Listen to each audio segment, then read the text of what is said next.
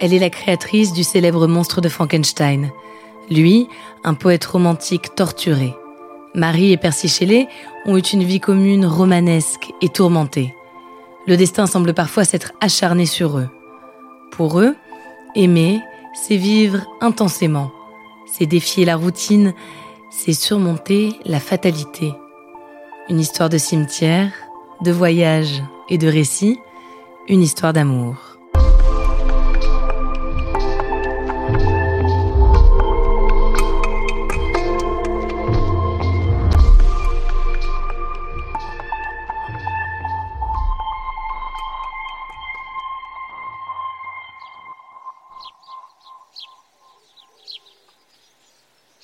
1814, Londres. Le mois de juin touche à sa fin. Il a été particulièrement radieux pour la capitale anglaise. Le soleil est brûlant et les nuages se font rares. Dans le cimetière de Saint Pancras Old Church, le gazon est encore verdoyant. Sur la tombe de Mary Wollstonecraft, deux silhouettes se détachent. Il s'agit de la fille de la défunte, Mary Godwin, et de son amant, Percy Shelley. Depuis plusieurs semaines, ils se rencontrent en secret dans le cimetière. Marie a presque 17 ans. Sa mère était une philosophe féministe, une femme de lettres et de caractère, une précurseuse. Elle meurt 11 jours seulement après la naissance de Marie. Son père est philosophe, romancier et journaliste. Il épouse une nouvelle femme. En grandissant, Marie va nourrir une haine croissante envers sa marâtre. En 1812, le père de Marie l'envoie séjourner en Écosse dans la famille d'un ami intellectuel. C'est là-bas que l'imagination de Marie se déploie pour la première fois et qu'elle couche ses premiers écrits sur le papier. Et c'est là-bas, paraît-il, qu'elle rencontre Percy Shelley. Percy est de 5 ans l'aîné de Marie. C'est un poète. Il a des traits fins, une beauté féminine. Pendant ses études à l'université d'Eton, on l'a surnommé Shelley le Fou. Il faut dire que c'est un personnage. Adepte de l'amour libre, épicurien, il se passionne pour l'occultisme et rédige des textes révolutionnaires. Quand il rencontre Marie, il est déjà marié. Marie est tout de suite attirée par cet homme, libre penseur, qui caractérise selon elle les idées réformistes que son père lui a inculquées. Mais contre toute attente, ce même père s'oppose à cette relation qui pourrait entacher la réputation de sa fille. Dans le silence du cimetière Saint-Pancras, Percy et Marie se découvrent donc en cachette. On raconte que Marie aurait perdu sa virginité sur la tombe de sa mère. En juillet, le couple décide de s'enfuir en France. Ils embarquent avec eux Claire Clermont, la belle-sœur de Marie.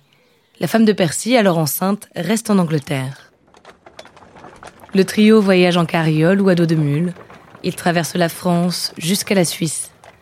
Marie est transportée par le caractère romanesque de leur aventure. C'est ce qu'elle a toujours rêvé de vivre. En septembre, alors qu'ils sont à Lucerne, l'argent vient à manquer. Ils rentrent à Londres et Marie découvre qu'elle est enceinte. Ils emménagent à Troyes avec Claire. Ils passent leur journée à lire et à écrire.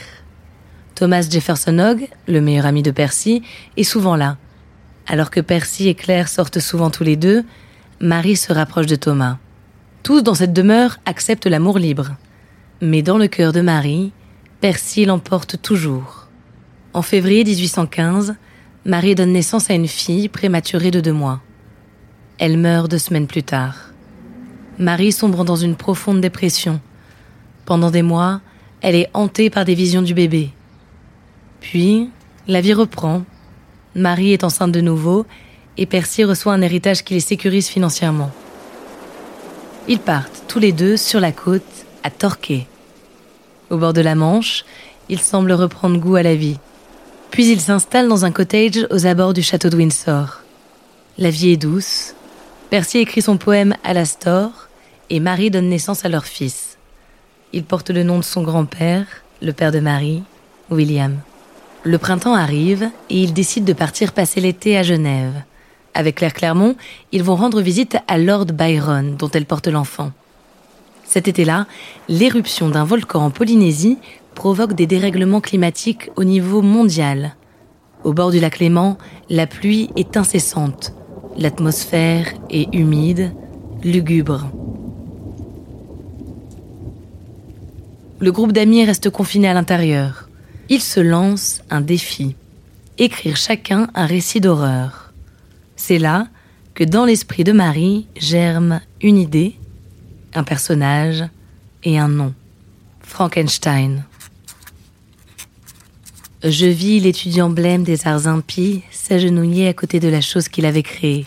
Je vis le fantasme hideux d'un homme se lever, puis par le travail de quelques machines puissantes, montrer des signes de vie et bouger en un mouvement malaisé et à moitié vivant.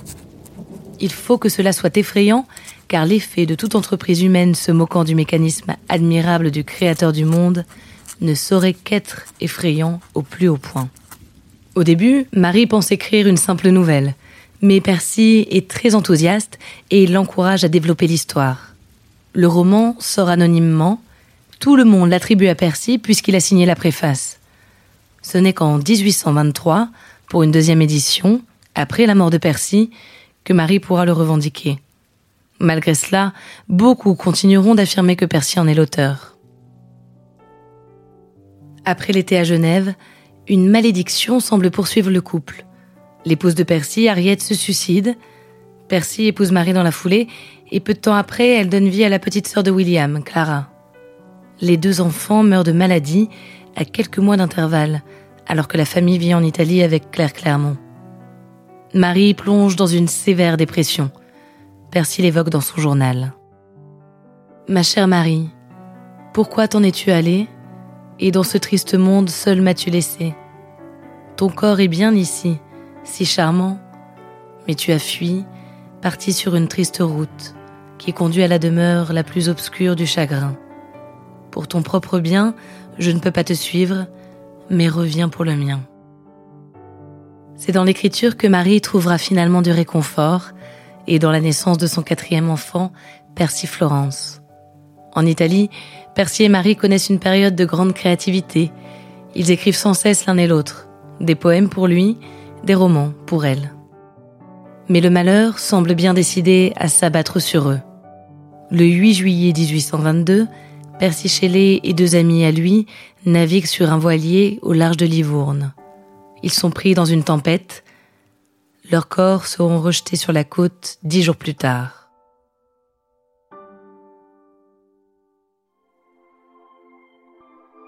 Marie ne se remariera jamais. Elle passe le reste de son existence à se consacrer à l'écriture et à l'éducation de son fils Percy. Souvenir vivant de cet amour puissant, à la fois magnifique et maudit.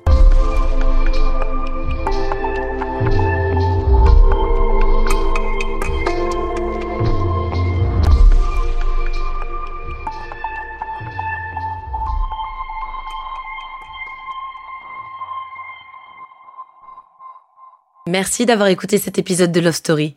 Je m'appelle Alice Doroide et j'aime les histoires d'amour.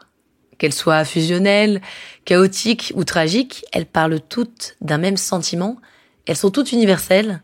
J'espère que cette histoire aura su résonner en vous. Si vous aimez ce podcast, pensez à vous abonner, à lui donner une note sur les différentes plateformes d'écoute. Désormais, vous pouvez également suivre Love Story sur Instagram.